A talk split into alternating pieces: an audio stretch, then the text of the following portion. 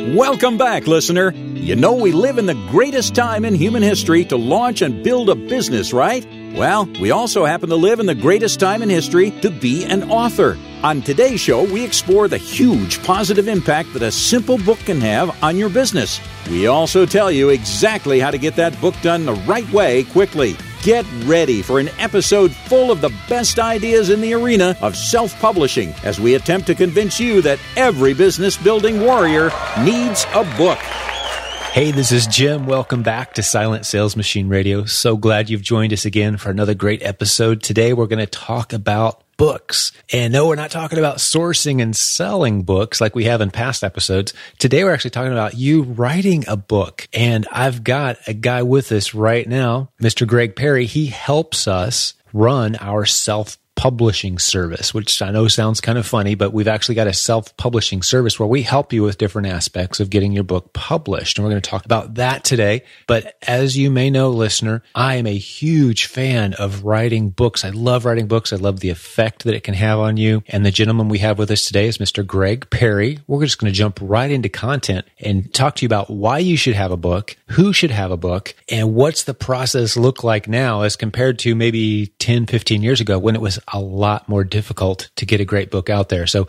hey, Greg, how are you today, buddy? Hey, Jim, I'm great. And I'm so glad to be here. This is exciting to talk to people about books. We'll do a little bit of an introduction later. How about we jump straight into content? I'm thinking, I want to tell people who you are. You've got such a cool story and you've been in our community for a very long time. But how about we hit them with some content and then we'll backfill in some introductions about who you are and how we came to find each other because that really helps tell the story as well. But, and I didn't prep you a whole lot for this question, but let me just pull a, a good question question right out of the air I think that the listeners can enjoy. Who should write a book? Can I just insert? Anybody can write a book. Anybody can write and publish a book today. That's the great thing about the world we live in. This is the best time to be living in. And so if you don't think you can write, well, if you don't think you can write, then you can't. But if you think you have a story, if you think you have something to say, you can write a book. And the process is so easy. And the very first time you do it, well, the very first time you do it, maybe there are a few little, well, there'll be some new things to you, but they aren't really challenges. They're just unknowns to you. And you can get past those very quickly. And people can help you get past those very quickly. Uh, Jim, you and I can help people get past those very quickly. But the reason that someone would want to have a book, and I think I've heard you say this, and I've heard others say it, if, if not you, but I'm pretty sure I heard you say once that a book is the best business card you can hand to someone. Yes, sir. Actually, episode number one of this very podcast, that was one of the, the presentation I did. I talked quite a bit in depth on that topic, and I completely agree. Some people think, you know, success as an author means I've got to sell thousands of copies of my book. No, just that credibility of having it instantly makes you an authority in people's mind. And I will even say this, Greg, on the topic of books, when I'm talking to people who are considering being an author, maybe self publishing, which we're going to talk about a lot today, I say, just begin calling yourself an author. Even before you have a book, just say, Hey, I'm working on a book on topic X. And instantly in the mind of everybody who hears you make that statement, you are now an authority on topic X. Hopefully, you'll actually come out with your book someday. Now, that's the goal, right? Uh, that's the goal. And it's a halo effect, right? Oh, I love that. Yes. You know, an idea for a book. How many presidents have actually written their own books, their autobiographies? I would guess more than half have not, and probably a higher number than that. How many actors and actresses have written their own autobiography? Well, I think virtually none. I think they all have their stories, they all have their ideas and what they want in to and that's all you need for a book, especially in 2017. But that is all anyone has ever needed for a book. Now, Jim, if you were to take a Van Gogh out of a gallery and bring it home and take it without their permission and then slap your name on it, that wouldn't be right. And you'd probably get into a little trouble doing that. But when it comes to a book, right. for hundreds of years, actually up to 4,000 years ago, people were writing books inspired by other people. They were writing books for someone else. I mean, I'm thinking of these guys named Job and Paul and John and all these guys. They were writing someone else's story. And ever since then, it has been perfectly acceptable to have a pseudonym, or not a pseudonym, but a ghostwriter, to take your book and turn it into a readable book, to take your ideas, your expertise. And you said people automatically think of you as an expert or as an authority. You are because every one of us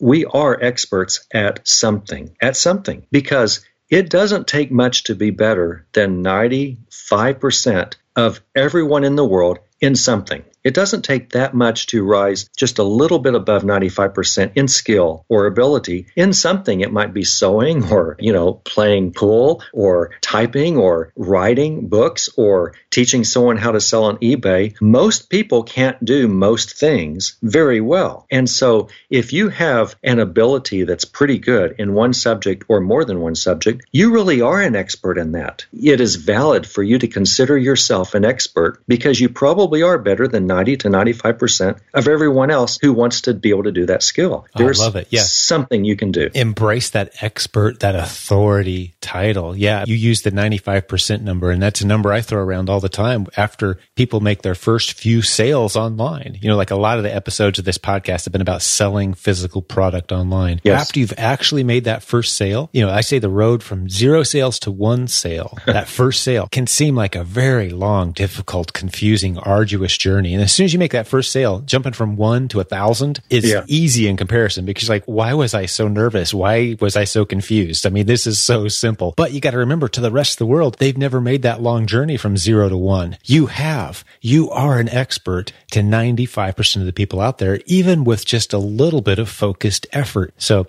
yeah, I think we've identified who should be writing a book, basically everyone. And let's talk about a little bit about the process, you know, and there's no one right way. I don't know if you know this or not, Greg. And, and this is a little bit of an introduction back into the history that we share a little bit. But the first version of Silent Sales Machine that I ever wrote several years ago, this is, you know, pre 2002, 2000, something like that. And I wrote it over a weekend just typing it out. I didn't think I was creating a book. I was creating a PDF document that I could give to people instead of emailing them these long responses to their questions they had for me. That I'm just going to put it in one PDF document and send that as an attachment. I wasn't even thinking I'm going to write a book. I mean, that's one way to do it. You can audio record. You can use a ghostwriter, like you mentioned there's just so many good ways to create content now. But talk a little bit about, you know, let's dig into your history just a little bit with, you know, that Silent Sales Machine book. I think if I remember right, you actually were one of the people who read that. Is that right? Jim, it will be a turning point in my life forever. That is when I met Jim Cockrum. And that is when I realized, I, thinking back, it, well, what I did is I bought that. We sold on eBay back then. And uh, just as kind of a sideline, and someone had come up to me and said, I have a huge, rare book collection. Will you sell it for us on eBay? And my first answer was yes. But of course, inside I was going, oh, I hope I can do this. And so I somehow saw Silent Sales Machine. I think you had just put it out. And I was doing a lot of research on how to sell on eBay, and we had sold a few things. So it wasn't a complete unknown to me. And back then it was kind of like uh, the Wild West. I mean, you could do about anything, sell about anything, and no one cared. And um, so I got your book, and I thought, this sounds pretty good. And something about it, I don't think that, just as an aside, I'm a Christian, I'm a believer, and you are too. And something about the way you wrote just told me that you were. I don't think in that very first volume 1.0, I don't even think you said anything about that, but I kind of felt a kindred spirit with you. Yeah, I know that sounds hokey, but there was something about you that I thought, I want to know what this man has to say. And so I printed every page out and wow. I went to Red Robin Hamburgers. I don't know if you have Red Robin where you are, but I've heard of them. Yeah. And I took my book, went to Red Robin, got me a hamburger, an iced tea, and some fries, and I just sat there and devoured your book and made notes in the margin. And oh, I just said, oh, and what it really taught me now, a lot of what we did were one-off items. Of course, if you're selling a rare book collection, that means you have one of everything, and that's harder than selling a thousand of five things. It's not harder, but it's more legwork. It actually can return more money, but it's more legwork. And so your promotion of email marketing was so strong in my mind and something I wanted to do, but I couldn't really figure out a way to fit it in with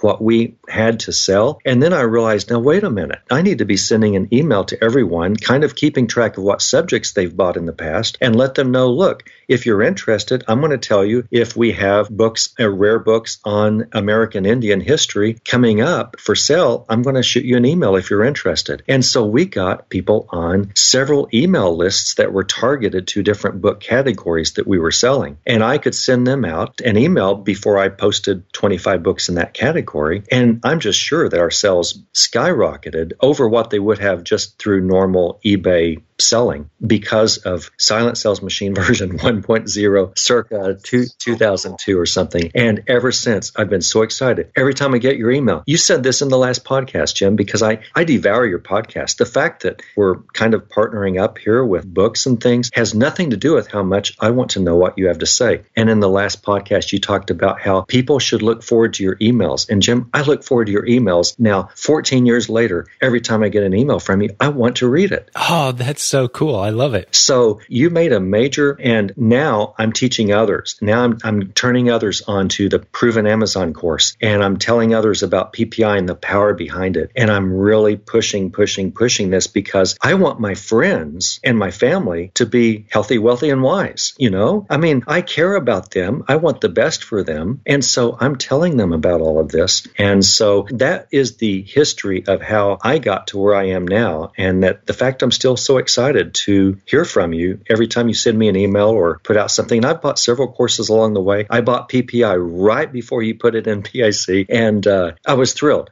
I was thrilled to have done it. It's worth every penny. Oh, that's so cool. Well, you know, after having done this, I mean, like you said, it was about year 2000 or so that things started rocking. And looking back, there wasn't a single like magical epiphany moment where the sky opened and all of a sudden it all became clear and just this mega strategy dropped in my lap. It's been small and steady steps in the right direction, serving people and building, like you just referred to. I call my email list the most powerful asset that I own, business asset. Yep. And when I'm teaching email marketing, like you just said, the most powerful asset you can have, a list of people who can't wait to hear from you. So I know today's podcast is about book publishing and, and we're hitting on that topic, but email marketing and your email marketing strategy is a huge and vital part of your success. You know, the, the first and only to this date traditionally published book that I have, it was published by Wiley, which is a big publishing company out of New York. They contacted me. It's the only book I've ever gone through a traditional publisher and I make, you know, well, actually, I didn't make any money on that book. I give it all to a, uh, a ministry. That's a story for another day. But when they contacted me and I was thinking it through, I'm like, oh, they really want me to market this. They wanted me to go on a 50 city tour Wow. and sign books as part of the contract. It was in the contract. And I said, I, you're going to have to pull that out, dude. I'm not going to 50 cities and signing eight books here and there. I mean, that just, there's no way I'm doing that. So they pulled that out and they said, well, we've got to replay what's your marketing strategy? And I said, I'm going to send an email to my mailing list and I'll get a bunch of friends to do the same thing. You know, guys that I've worked with and guys that owe me a favor here and there, guys that like what I'm about. And we were number one marketing book on Amazon when it launched, just with email, just email. That's it. And I said, Hey guys, even if you're not interested in this topic, buy it and give it to somebody who is. Would you help us out? Bam, shot to the top of the charts, sold a ton of it. Email marketing. So even though we're talking about books, we're still talking about email marketing. And I love that you used eBay creatively. One of the things that I'm going to stick in the show notes, I haven't mentioned yet to the listeners. If you go to silentjim.com, every episode we have in the show notes, all the links and things that we talked about. One of the things I made was a video.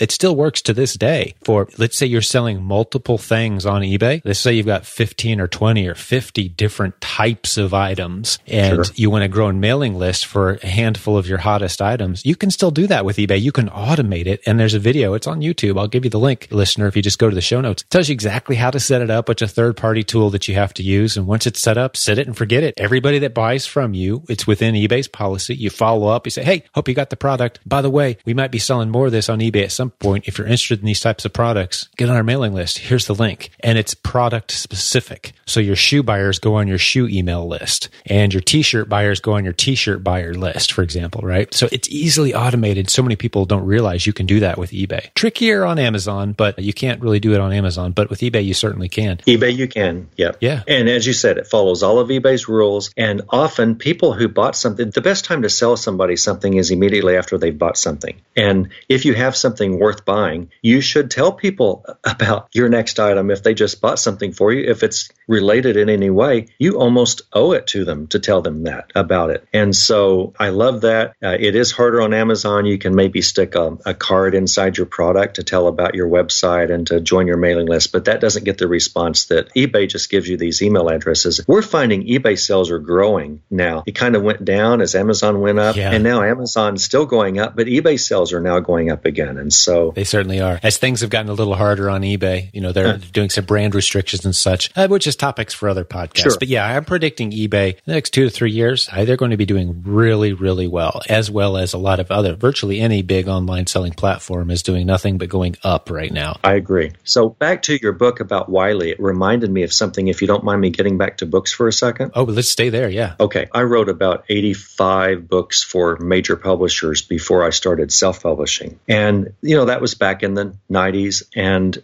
that was the thing to do. And if you ever wanted to publish your own book, there were three strikes. It was virtually impossible. Number two, it was extremely expensive because they not only would have you pay for all of the setup, all of the publishing, all of the printing, but then you'd have to buy a minimum number of copies. And number three, no one wanted to distribute your books. No one, you know, the major um, book distributors, there are only about two or three major Ingram and a few other distributors who will even touch a book and put it in a bookstore. And so you had to go major publishing back in those days. And now things are completely different. Self-publishing back then, they, they would denigrate it by calling it vanity press. Have you ever heard the term vanity press? Absolutely, yes. Yeah. If you ever wanted to write a book, then it was vanity press. But there are sure a lot of vanity press authors today making tons of money. And the ones that aren't making all that much money, they're using their books to leverage other items that they promote and other business activities that they do. As you said, they're business card. Handing a book to someone gives you instant authority. And so today it's completely reversed. It is so simple to get a book published today. If you want to control every aspect, if you want to control the distribution, the publishing, do you want it in ebook form only? Do you want a paperback as well? It is so simple for us individuals who have nothing to do with the major publishers. And major publishers were very good for me. I sold almost 4 million copies through one alone.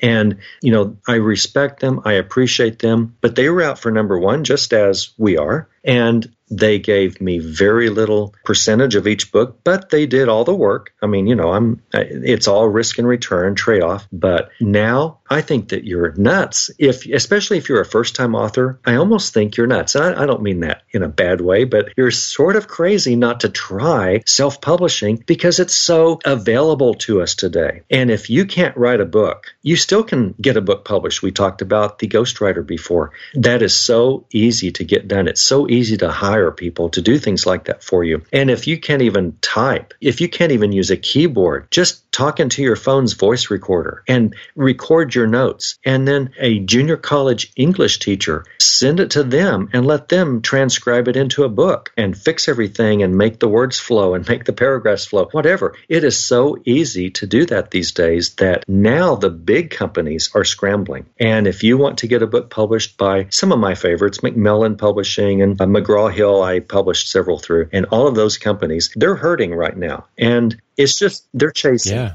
They're chasing. They're chasing successful self-published authors. They are chasing, and that's the thing. If you are successful as a self-publisher and can show a record of selling 10,000, 40,000, 70,000 copies of a book, then they want you badly, yeah. and they'll pay you a huge advance to grab your book from you. So that's the better way, in my opinion, to get a book published today by a major publisher. If that really is your goal, I don't think that should be your goal. I think getting a book published should be your goal, and actually getting it on Amazon should be your your goal. And really, if it never appears in Barnes and Noble, well, that's okay. So what? No loss. Yeah, that's not where most of your sales come from anyway. It's not. How many Barnes and Nobles are there in the country? I don't know, 300, 400? And how many of your books are they going to put in each Barnes and Noble? One, two? One, maybe. Uh, if you're a first time author, yeah. not in every Barnes and Noble either. And so you're talking, you might have 200 books spread around the country at any one time. It's wonderful. I can tell you from personal experience from that very first book. When you walk into a bookstore and see your book, that's a pretty amazing experience. You probably have experienced that yourself. But once you see it, and you have that experience and then you think, okay, now we got to get this thing sold. you know, it only takes yeah. it takes about 60 seconds to get past that and think, okay, let's get down to business. So this is 2016 2017, if you have a book inside you, this is the year to get it out. No doubt, no doubt. And you know, I uh, when I wrote my first traditionally published book, it's the 101 free marketing book, and they they came to me, they pitched me, right? It used to be you would take your manuscripts and you'd send it to all the publishers, and they'd send you the rejection letters. That's not how it works anymore. Now they're seeking out yes. folks with successful self-publishing careers, and I'm not talking massive success. I'd sold a considerable number of my book, but it wasn't even on Amazon yet. I don't even know how they found me. I think it was through a referral. There was no statistics published anywhere online about how well my silent sales machine book was selling, but they found me somehow and they said, Hey, how about we offer you, I think they offered me $5,000 as an advance, half up front, half after. And I said, how about 10,000? They said, sure. I'm like, okay. Well, that was easy. You know, they really want to work with authors. Um, I was contacted just a few weeks ago. I don't think I told you this, Greg, but um, a publisher in Japan contacted me oh. and said, could we please translate your book into Japanese? And I'm thinking, uh-huh. okay, they, you know, what are they going to charge me for that? That sounds cool. They said, we want to pay you $5,000. Like, hmm, all right, cool. Yeah. Why not? You're going to do some of my marketing for me and you're going to pay me. I'm like, right. but you know, that's how the world of royalties works. You know, I came up with the content. They're translating it, doing all the work, doing the new cover, putting all the work in the binding and the pages and everything. I'm not coming up with money. They're paying me. I said, how about 7,500? They said, sure. And here off we go. And my book is now going to be in Japan, in Japanese. And, uh, that's you know, it, it's just incredible. You know, so that's the world of self publishing. That's how it works now. They will come find you if you create a book. But even if, you know, I don't measure the success of a book by how many copies it sells. That can be completely irrelevant. You could have a massively successful book that never sells more than 20 copies. And I'm not exaggerating, 20 copies. You sell five of those to your mom and four of them to your brother-in-law. You make him buy them because you want to pass it out. And the, and the others are actual customers. And it's still a huge success. And here's how you are now a validated authority on that topic. And let's say we've done this with some people who consult. One of the business models we teach is, hey, get into coaching, consulting, teaching people what you know. So here you've got the book, you're an authority, and you don't even necessarily have to sell any copies. You buy a stack of 50 at a time and keep them in your office. And when you're going to get a new client or trying to close a deal or whatever, you hand them the book and say, yeah, this is my book on the topic. You stand out head and shoulders above everybody else that they're talking to because you're the guy with a book. It would be the best resume also for just a new person entering the marketplace. That would be a great resume is to hand them your book. No question. You know, on that topic, I'm going to be speaking in front of a group of young people here soon. And, and I hear sometimes people say, I think this will resonate with you, Greg. They say, well, I'm just not an entrepreneur. You know, I'm more of a, I'm very content just to the nine to five thing. I'm, and I, I don't hold that against you. That's awesome. You got a job you love. God sure. bless you. That's awesome. But I would contend you are an entrepreneur, whether you know it or not, because my definition of an entrepreneur is you're putting something at risk and you're hoping for a return and you're serving your customers, right? So you're going to work. You have one customer. That's your boss who writes your paycheck. You're risking your time. Yes. And if that one customer doesn't like your product, well, he will stop buying from you. It's called getting fired. So you have to be entrepreneurial about your life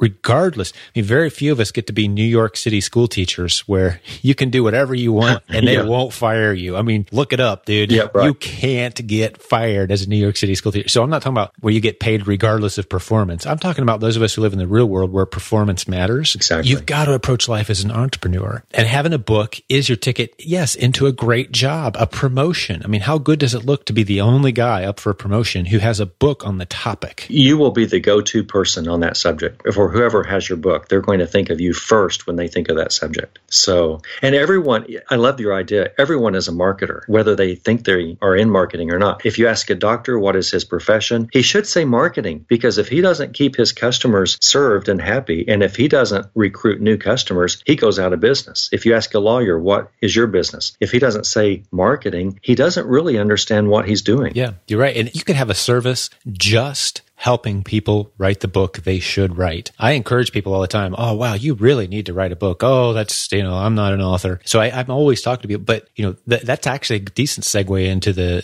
the service that we offer. It actually is named Servus. We'll stick it in the uh, show notes. Go to silentjim.com, but Servus publishing, S E R V U S publishing com. I hope I got that right. Haven't pulled it up in a while, but it'll be in the show notes. And Greg, you're the one that runs that for us. And this is just another one of the attempts that I'm making to meet the needs of our audience. So why did we launch with all the different publishing companies out there and the different ways you can self publish? You can do it all yourself. That's awesome. Go for it. It's not complicated, but for first time authors, especially, what is it that we can offer them that might justify them taking a look at what we can do and partnering with them on, on putting a book together? Sure. Well, we can offer as little or as much as they want and need. And that means if you just need a little hand holding through the process, we can do that. If you have an idea and have n- no other desire or think you have the ability to turn that idea into a book, we'll take your ideas and probably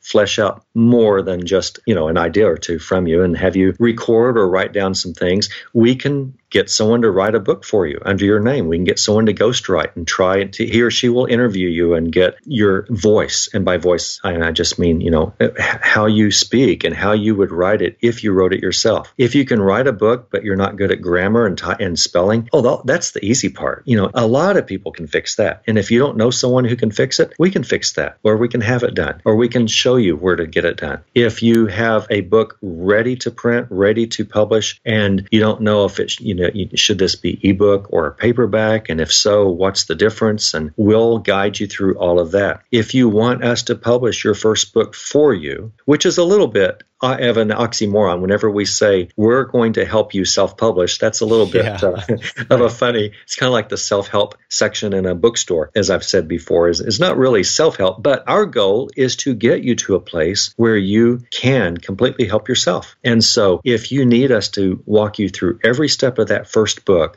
get it on Amazon, get it in ebook format, Kindle format, get it in paperback format, get the thing selling, show you how to create a listing, anything you need us to do do, we will do, or we, that's our goal, is we will attempt to do. And I believe, Jim, where I think the reason it's, you said, why are we doing this when everyone else is doing it too? When, when a lot of other companies are doing the same thing. Jim, you have so much trust in your community that they know that you're going to make sure it's done right and honestly and the name Servus is so perfect because you cannot be successful in life if you don't serve others. And you know, and your clients, your audience knows, you above all people know that you have a servant's heart. And so they know whenever they say, Jim or Greg or Servus publishing, can you help me get through this phase of this book? I'm really just ignorant. I'm not dumb, but I'm just ignorant on this part of it. Can you get me through this or can you do the whole thing for me for my first book? They trust that we will do what we say. And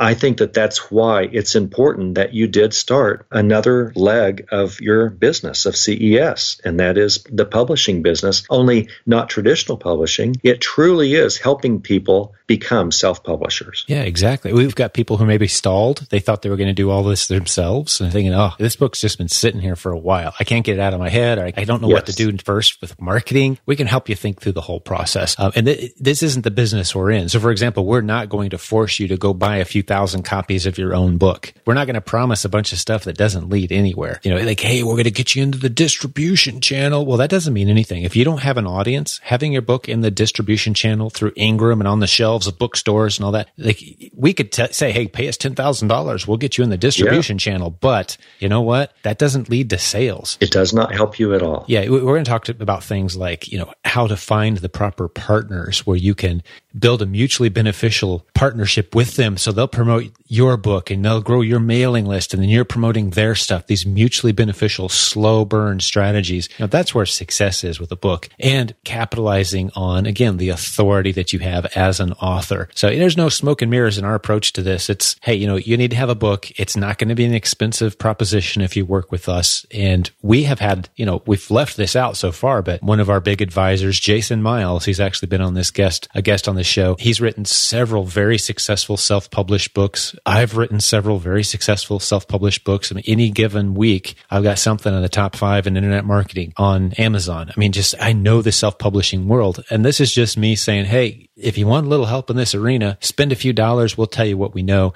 Um, and we haven't mentioned the proven self publishing course yet either, Greg. That's a great course. Jason and I put that together. Maybe that's a good intermediate step for folks. If you just want to get inside my partner, Jason Miles, and my head for, oh, it's a few hours and talk about self publishing everything we know, we kind of just pour it out there. But mm. if hmm. you just want someone to help you out, go to Servus Publishing. It's in the show notes, S E R V U S publishing.com. You know, Greg, something that I love about you that I had no idea till we had talked on the phone several times and I started to get to know you a little bit better. I, I knew you were from our community. I knew you were having success. I knew you knew about self publishing.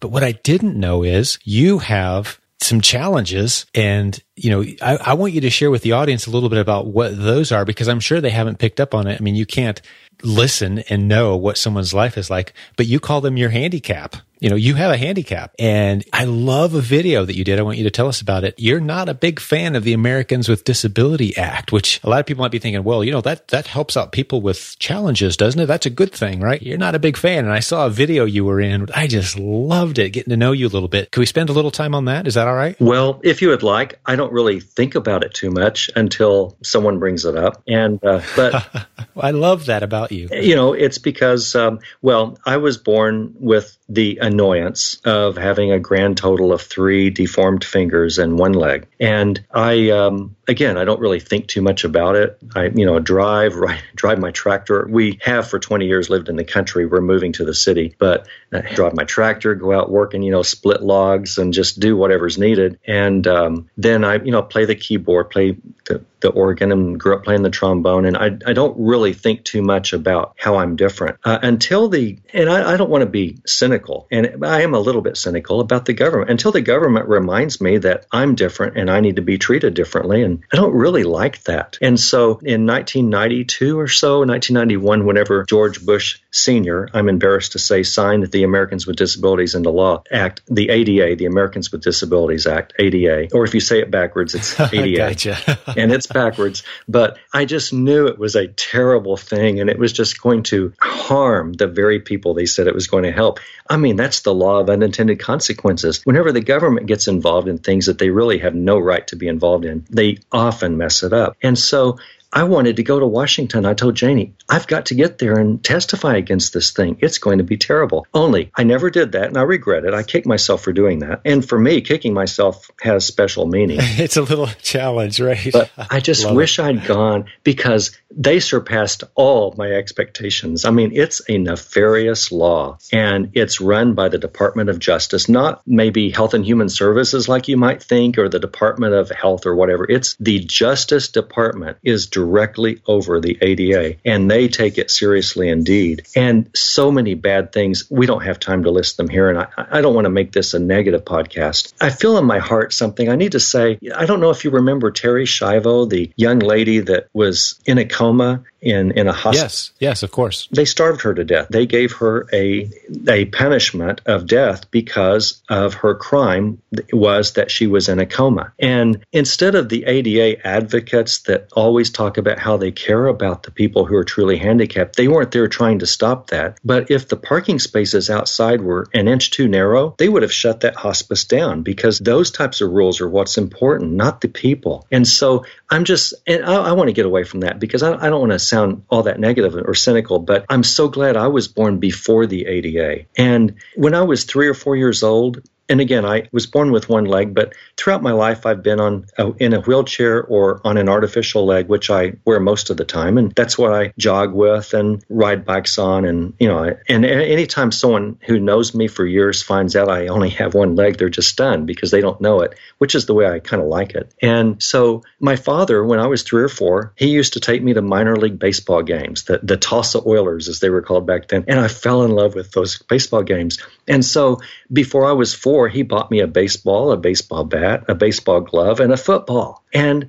you know, he didn't think, well, I'm going to have to rig something up for this kid because look at his hands. He can't catch a ball. He just thought, well, he'll either catch it or he won't, or he'll throw it or he won't, or he will like it or he won't. And so he took me out one time and said, put my glove on, you know, in my left hand. And he said, I'm going to toss you the ball. And he gently kind of tossed it to me. And I caught it in that glove. And then he said, throw it back. And I threw it back to him. And he, after a while, I picked up the baseball bat and he tossed it to me. And I might have missed the first time or two, but then I hit that ball. And football. I loved football and I loved kicking, punting. Punting was my favorite thing I ever did. I was a pretty good punter growing up. And, you know, it's just a whole mindset of my parents treated me like I was a little boy, not the way the government would treat me. And my mom, she did what all moms used to do. And she was a public school teacher, and I'm being a little bit sarcastic, but she did what many public school teachers used to do, and that was she taught me how to read and write. By the time I was I, I, was about four, because so what if I had three funny looking fingers and one leg? I still needed to be able to read and write. You know, it wasn't like a big deal.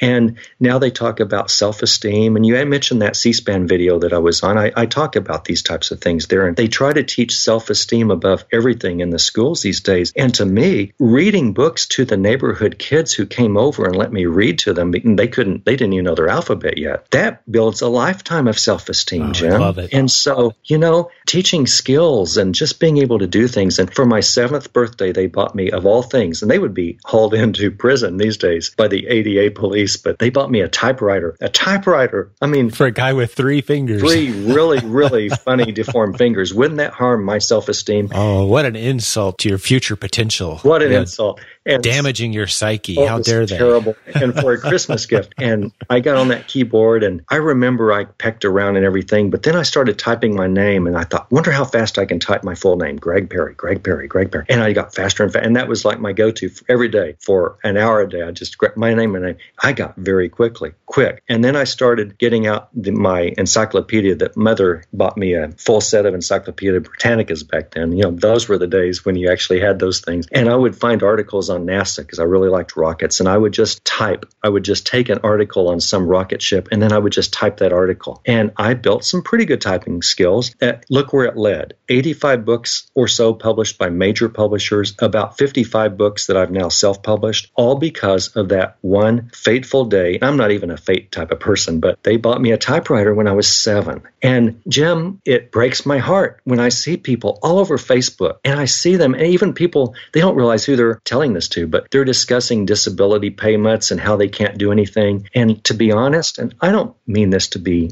rude, but it's kind of a slap in the face of both normal people and handicapped people who are productive because if you've got the skills to post on Facebook, you have every skill you need to make great money. And guess what? Almost every, I might even say, every single product, every single course that you offer can be done by anyone who can use Facebook. I don't know of any that can't be. And what's really exciting is one of your recent podcasts, number 29, I think, where you were talking to Brett, and Brett had this brilliant idea. What I'm going to do is just, I'm not going to go to all the garage sales around town. I'm going to send people out. I'm going to hire people to go out with a video camera and just live video me and say, should I buy this? And I'll go, yes or no. Should I buy this? yes or no. And then I'm going to have them box them all up and ship them to my distribution channel. Jim, I could be bedridden and do that. Yeah. Yeah. All you need is consciousness and an internet connection. And we literally destroy every other excuse you can come up with. and talk about self esteem is to be able to overcome anything like that. And you're going to be so busy doing these things, proven Amazon, you're going to be so busy implementing these, you'll never again think about a disability check again. I mean, you will not want that stuff. That it simply, you won't even have time to cash those little measly checks. And I know that you don't promise the world, that you don't promise wealth, but in a way, I'm going to say you do offer slow wealth building skills. I manage 14 rental properties, single family rent houses and duplexes and things like that. I've done that a lot in my life and written some books about it. And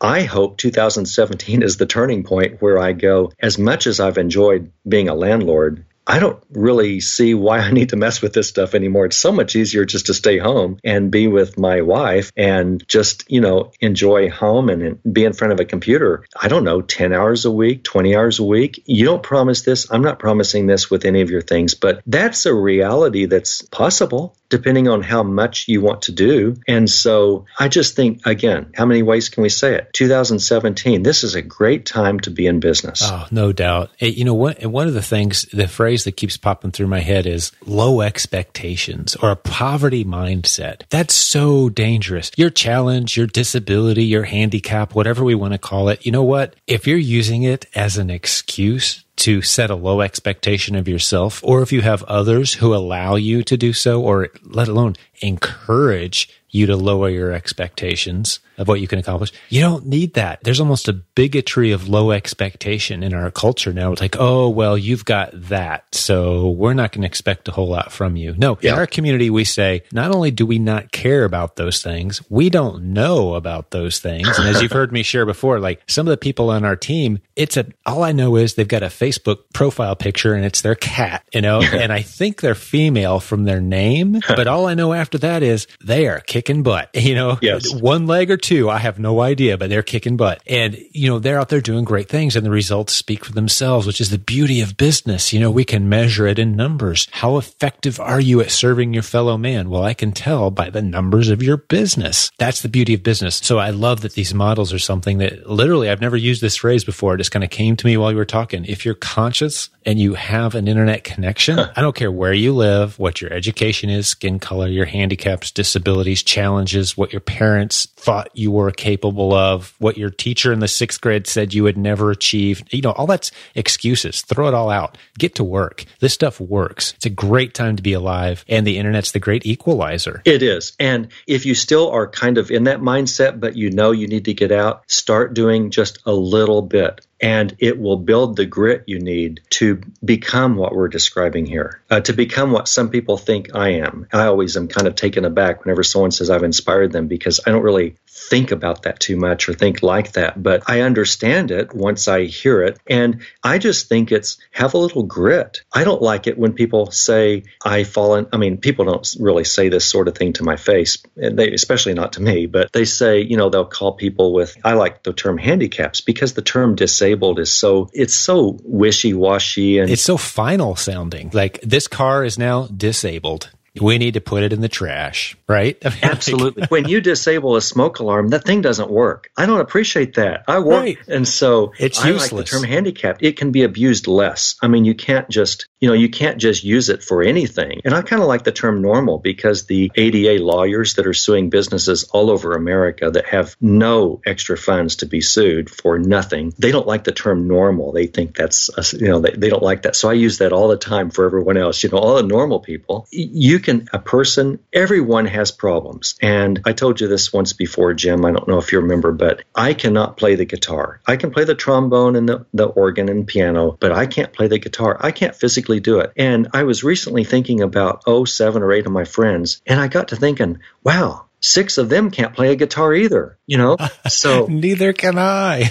and I've got all 10 of my fingers. neither can you. Welcome to the club. So we can all do things and there are things we can't do. And that's the great thing that you teach is that you can find someone else, hire it out. The internet allows you to find anyone who'll help you do anything and um, services like Elance or even Fiverr.com, or especially My Silent Team and Servus Publishing, everyone here wants to help you and, and at any level. And I posted something today on one of your forums and you just resonate with me, Jim. And one thing I said is you remind me of a stockbroker friend that I used to have in Arizona. And he said, it's more important for me to get a return of my money than for me to get a return on my money. And he says, if any trade you ever make will blow your account up, if you if it goes the wrong way, flee from that trade. And Jim, that's the very that's one of the foundational philosophies you teach. If anything is a risk, don't do it because you can always start small. You can always start small with any of the courses that you teach that I have gone through almost all of them and I love them and bought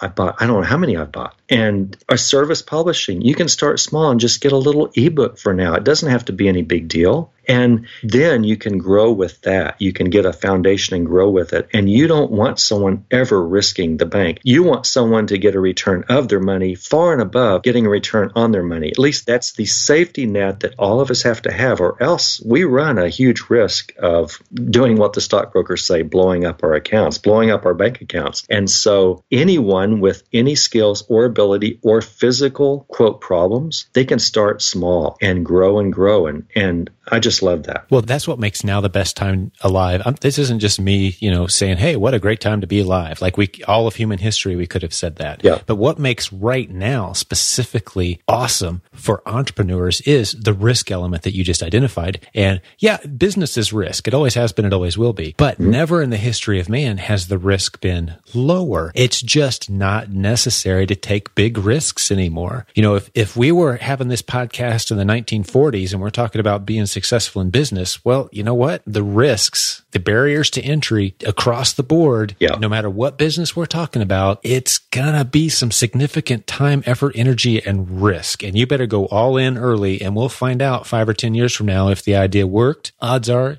it won't. That's what business was. And we're, we're almost spoiled by the opportunity now because you can literally test dozens of ideas a month if you want to. And the ones that stick, automate them, roll them up, keep them going. You know, I love the security of multiple income streams. I don't know. Some people used to say, well, how do you live with the insecurity of, you know, you're not getting a paycheck? Like, how do you live with the insecurity of a paycheck? You're the one, I'm the one asking you. Sure. I mean, that seems one customer. Are you kidding me? I'd much rather have 10,000 customers over one customer. You're my employer. So these multiple income streams, these business ideas, yeah, the risks are so low. So literally every model we teach, including the one we're talking about today, launching a book, rolling it out there, at no point, and this is the litmus test, at no point do you go to your spouse and say, okay, here's the deal. I'm about to write a really big check. And if this doesn't go well, oh, buddy, I know it's going to be ugly. We don't teach that model. Now, there's people out there still teaching that, but it's not me because I've never done that. Right. I've never had to go get a big loan or write a big check. And here I am running, you know, eight, six, seven, eight figure business the last several years. It just keeps growing. You yes. know, you add up all the, the things that my partners and I are into, and none of us had had to go out and put a big chunk of money at risk. It's just a great time to be an entrepreneur for the risk aspect alone. So yeah, I love that you brought that up. And I, I, love how we just constantly around here, you know, we didn't intentionally go out and find you and say, Oh, here's a handicap guy. Let's do that because he'll make the point. No, you found us. You came up through the ranks. You did great stuff. We're like, Hey, who's this great guy? He's doing some cool stuff. Let's talk to him about Servus. We found out after the fact because it, it's really irrelevant anyway. You have some, as you call them, handicaps. And that's hard word for me to even use, but I'm going to adjust my vocabulary because you've encouraged me to do so. You're not disabled disabled. You know what is disabled is that VCR that used to work 14 years ago in my garage and it doesn't anymore. That's disabled,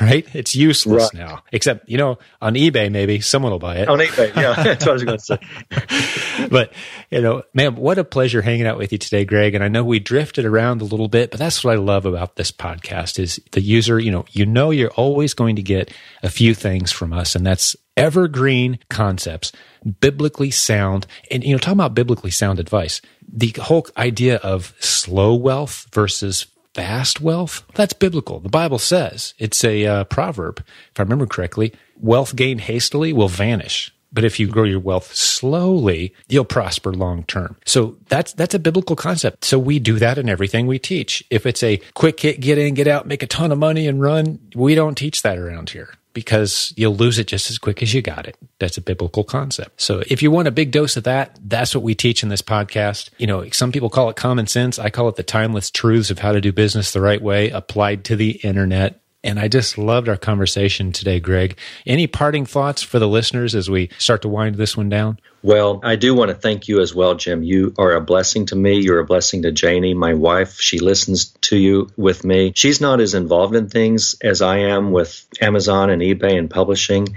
And she's almost always suspicious of someone that I start to get involved with or start buying someone's products. And she has always been grateful when she's heard your podcast or listened to something that Brett's done She's always been had a grateful heart that I am tuning into you guys. And I'm grateful for that because our ladies have kind of a sense, a sixth sense about people. We're, we're task oriented. They're people oriented. And we kind of have to trust them when it comes to people, that sense that they have with people. And so I trust her that whenever she is becoming a huge fan of Jim Cockrum and, and his people, that means a lot to me. I think it should mean a lot to you that people like my wife is indirectly coming to that conclusion just by the things that she's hearing you say and do and watching you and reading a few things now that you've written and that you're publishing and some of your courses. And so that's cool. Well, tell Janie I said thank you. I, I hope to hopefully meet her. I'd love for you guys to be in Orlando with this. Is, is that on the docket? This September 2017 is our next live event. Yes. Of course, in Orlando. One of us will be. I guarantee you I will be. And I will see about her. My mom is 84 years old, and I think she's to the point where she kind of needs someone to stick around sure, here. But sure. we'll see. I mean, if things were reversed, she'd do the same for me. You know, you take care of family. But at least one of us will be there, and hopefully two. And I've got a friend, a good friend from New Jersey that I met one time at a WorldNetDaily.com trip that we were on, and um, I got him to buy proven Amazon course, and he can't wait to be at CES five with me. And so you'll definitely see me there. Oh, that's great. That's tremendous because I can't wait to meet you. We've never actually met, as is the case with nearly at least half of my team. I've never sure. met them. What an incredible time to be alive when you can build a team of about a hundred people and you don't even know half of them. I've never even talked on Skype with a lot of them. It's just an email reputation driven decision. And and we pull them in and they do great stuff. So, man, this has just been a great episode. And listener, thank you for listening in. This felt, you know, very conversational today. We didn't really script this thing out, but I think there were some real nuggets in this episode and it, it kind of reveals the heart of what we're all about, the kind of people we like to work with. And this would be a good podcast maybe to recommend people to listen to if you want to get to know, you know, this, what are these people all about? You know, uh, what do they think about things? How do they feel about the world? You know, and if you don't agree with us, that's fine. There's a lot of great podcasts out there. But I will tell you this our community is exploding with the one metric that matters success stories. So if you want to be a part of a community that's cranking out success stories and successful people that are optimistic about the future of internet business and all the opportunities that that entails, great people like Greg on our team, plan on being there in Orlando, September 2017. Go to jimcockrumevents.com to get details on that. And again, everything we've talked about today, Servus publishing, the proven Amazon course, all this other stuff, go to the show notes at silentjim.com. Look up this episode. There'll be links there to everything. If something's missing, hey, drop us a note. There's a form right on that page as well. You can send us your feedback or suggestions, or maybe you got a question for Greg or you want to contact him and talk about maybe doing a book. All that info, silentjim.com. Thank you so much, Greg, for being here today. This was awesome. And I just want to thank our listeners too for giving us about an hour of your valuable time. I hope the return on investment is huge. And if you put to use and put to work the stuff you learned, I'm sure it will be because we put a lot of time and effort into choosing what direction we will go with these podcast episodes. So get a book. You need to get a book. Thanks for listening, listener. This is Jim with Silent Sales Machine Radio. I love serving you. Can't wait to do this again next time. Talk to you real soon.